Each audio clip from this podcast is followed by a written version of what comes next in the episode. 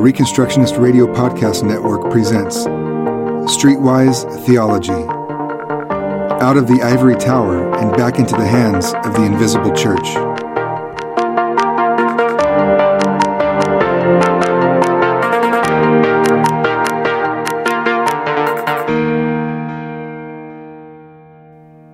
Welcome back to Streetwise Theology. My name is Luke Saint.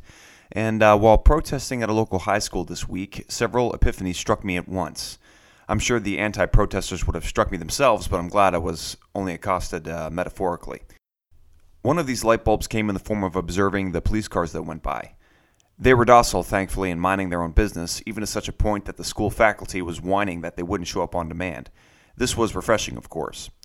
Now, growing up, I desired somewhere in my seven year old noggin that a vocation as a police officer was desirable for a future career. In fact, some documents that I read later on and old pictures on Facebook showed me that many of my peers thought the same thing. Let's face it, the colors, the authority, the uniform, let alone the utility belt, is too much for youngsters to handle. It's just too cool. Throughout my youth, I was definitely a police sympathizer. After watching videos on social media of people being abused or shot, I would say things like, well, we didn't see the whole video, and if they would have just listened to the cop, etc.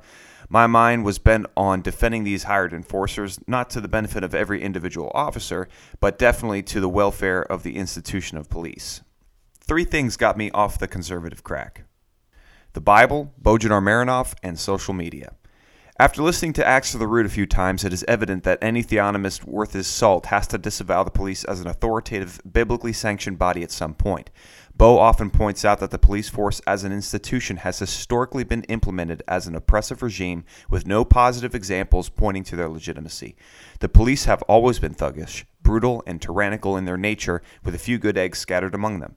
The second influence, social media, just fueled the fire. All of the injustices from people being thrown into prison without due process, citizens being harassed as they go about their commute, businesses being shut down for petty reasons like permits, motorists being arrested because they said the wrong thing, pedestrians being assaulted because they gave the wrong look, men being shot for reaching for their wallet, farmers invaded for selling raw milk, on and on and on. And these are the ones being caught on camera. I tell you, my friends, the colonials had more freedom under the British. All one really needs to do is open up the Bible, though. As the first, final, and only authority on all things justice, the Bible does not give authority to a body of humans enforcing laws made up out of thin air by other humans upon a populace of humans. In other words, when it says that the civil magistrate is given a sword, it is only to enforce God's wrath, not man's. The Bible puts the burden of justice upon the backs of the citizens. No, you can't pay someone to do justice for you. Every man is responsible to do justly, love mercy, and walk humbly with God. If you want justice, you can't set up a group of people to take care of it for you. You must be the one to see it all the way through, beginning to end. This is the burden of justice. Back to the Epiphany. After watching the AHA videos and the babies are murdered here encounters, the thought struck me that I am not more innocent than a preborn baby. Look at me. I have a history. I'm sure I fit many negative stereotypes. I'm sure there are many people who want to hurt me. I'm sure that I have wronged many people. There is a reason, even if it is a bad one, to bring a charge against me floating somewhere out there in the ether. But a preborn baby? You can't even form an accurate mental image. You don't know what they are going to be like. They have not committed any crimes. They have never wronged someone. There is absolutely no ground to lay a charge against this child. They are completely innocent in the eyes of the civil government in every way, shape, or form. So, where did I get the idea that the police will neglect the rights of a little baby but will defend mine? How in the world did I believe that an infant can be deprived of his life, but I won't be deprived of my house when push comes to shove? Where is it written in the stars that a child can have his life taken because of convenience, but I won't because of a 200 year old document written by white European males? Think about it. They are already denying your rights.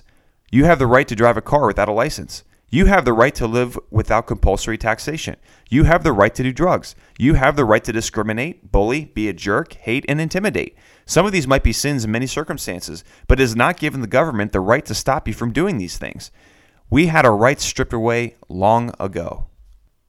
If the police, as a corporate body, can't even defend the most innocent and helpless of Americans with the most basic right, that is, the right to life, how do I think that my future is secure in this nation?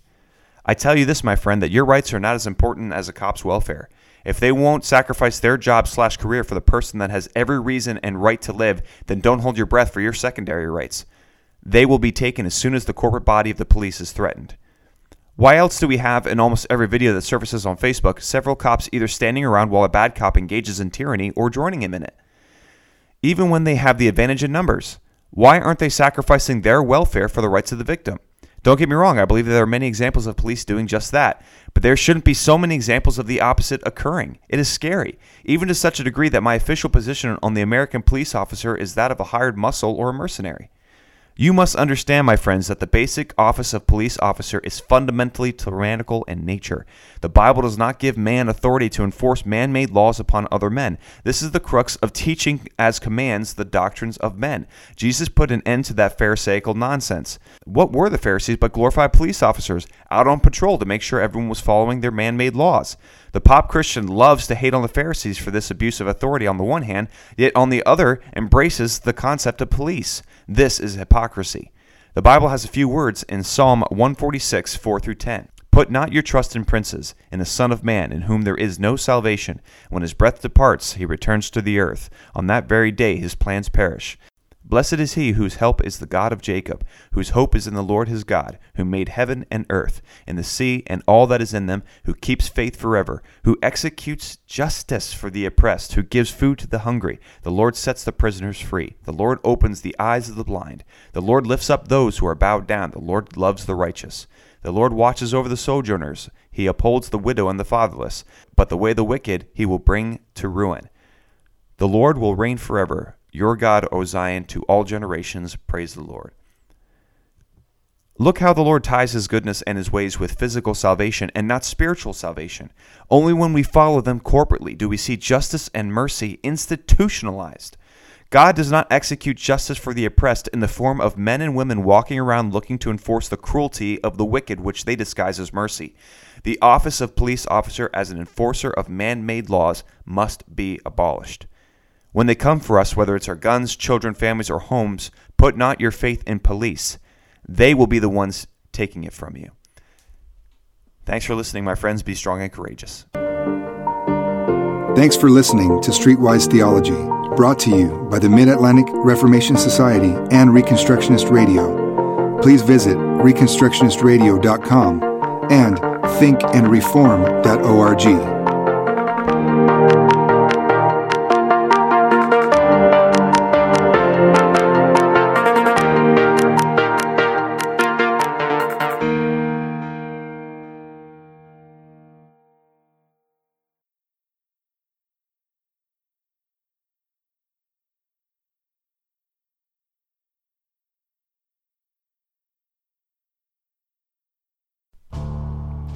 The Reconstructionist Radio Podcast Network brings to you a complete lineup of podcasts where you will hear practical and tactical theology.